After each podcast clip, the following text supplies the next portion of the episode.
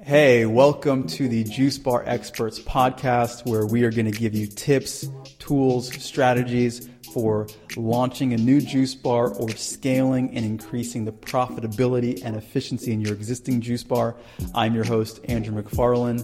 For the last 10 years, I've been in the juice bar business, running my own juice bars, as well as helping hundreds of entrepreneurs all around the world launch successful juice businesses. So, without further ado, let's get into it.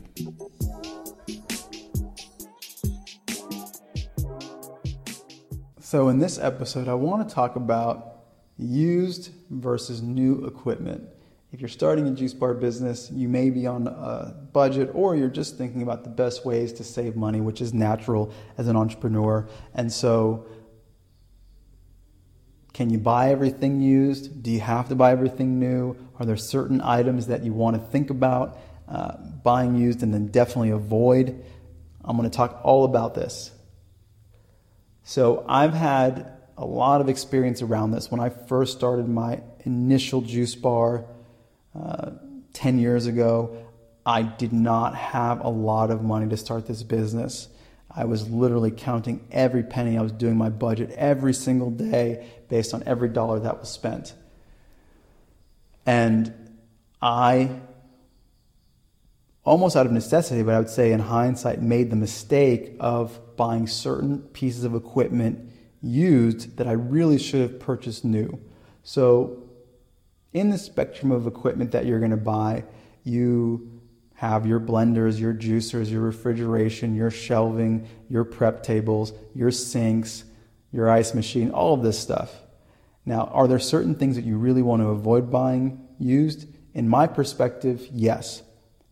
I would highly recommend that anyone who's thinking about getting into starting a new juice bar business, you do not buy used refrigeration. Why is that? From firsthand experience, I will tell you that most of these places that you buy this used equipment from, they're going to give you a 90 day warranty. And on the 92nd day, that refrigerator is potentially going to break. I don't want to say and guarantee that it's going to break because I'm sure that other people haven't had the same experiences that I do. But what I'll say is that the risk of having this unit break is pretty high because consider that you're going to have a lot of valuable inventory in your refrigerator. It could be $500 worth of inventory. It could, if you pair that with, if it's, let's say, you're cold pressing juice and the labor that's gone into the product, it could easily be $500 to $1,000 worth of product in a given refrigerator. And if in the event that that refrigerator just so happens to break, guess what? Not only have you lost the money in labor and in terms of product and in terms of that refrigerator, you also have a big opportunity cost because you aren't going to be running your business for a certain period of time. If that's your only and primary refrigerator, you might have to close your doors for half a day, one day, two days.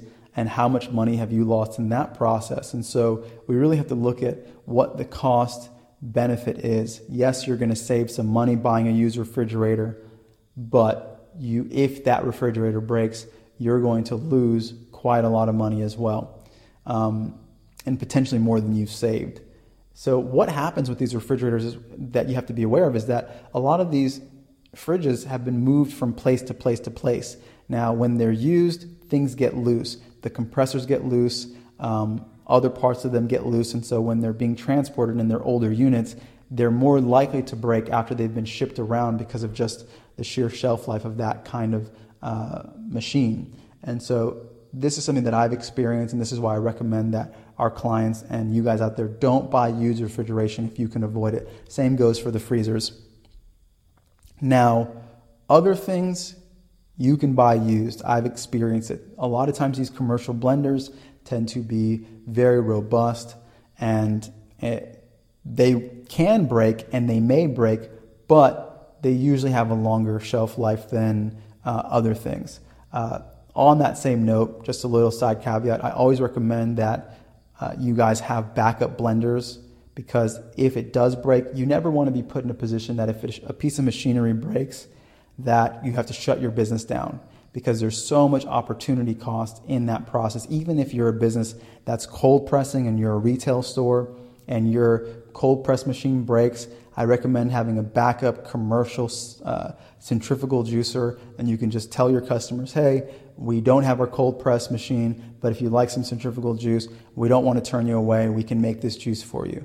Now, I know that we get, and I've been like this too, almost dogmatic and religious about how we serve juice, and that's a beautiful thing to have a lot of uh, intention around how you serve your product. And at the same time, your customers aren't going to kill you and leave if they have the option to drink some juice that's been centrifugally processed.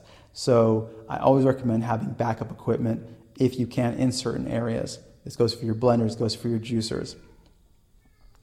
Now, a, an area that you can really get away with buying used things is your sinks, your shelving.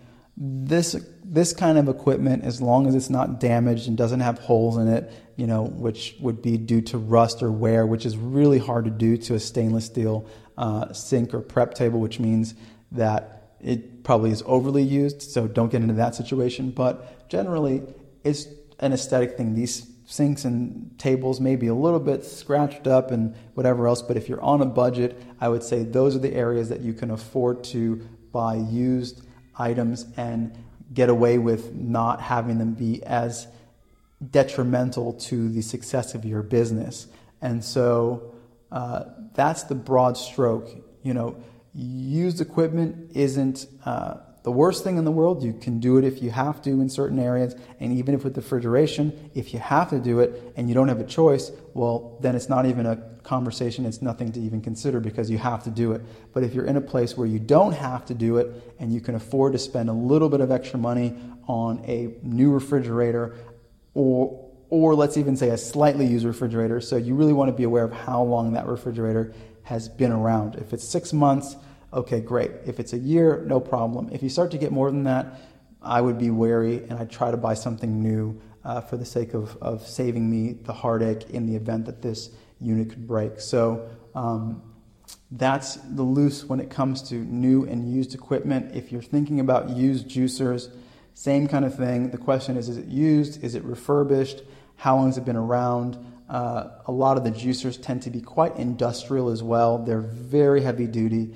They're built pretty well, and so as long as they're not refurbished units and they're just simply used and they haven't been used for the last 20 years, they're probably in still still in pretty good condition. Check and see. They may still even be under warranty because a lot of these commercial blenders have pretty long warranties and even these juicers. So check that out. And if that's the case, then you're in a better situation. And so, uh, yeah, I hope this conversation has been helpful and this podcast has been helpful. This is Andrew McFarlane with the Juice Bar Experts wishing you guys a lot of success. If there's any way that we can ever support you, feel free to reach out to us, and we'll see you at the next episode.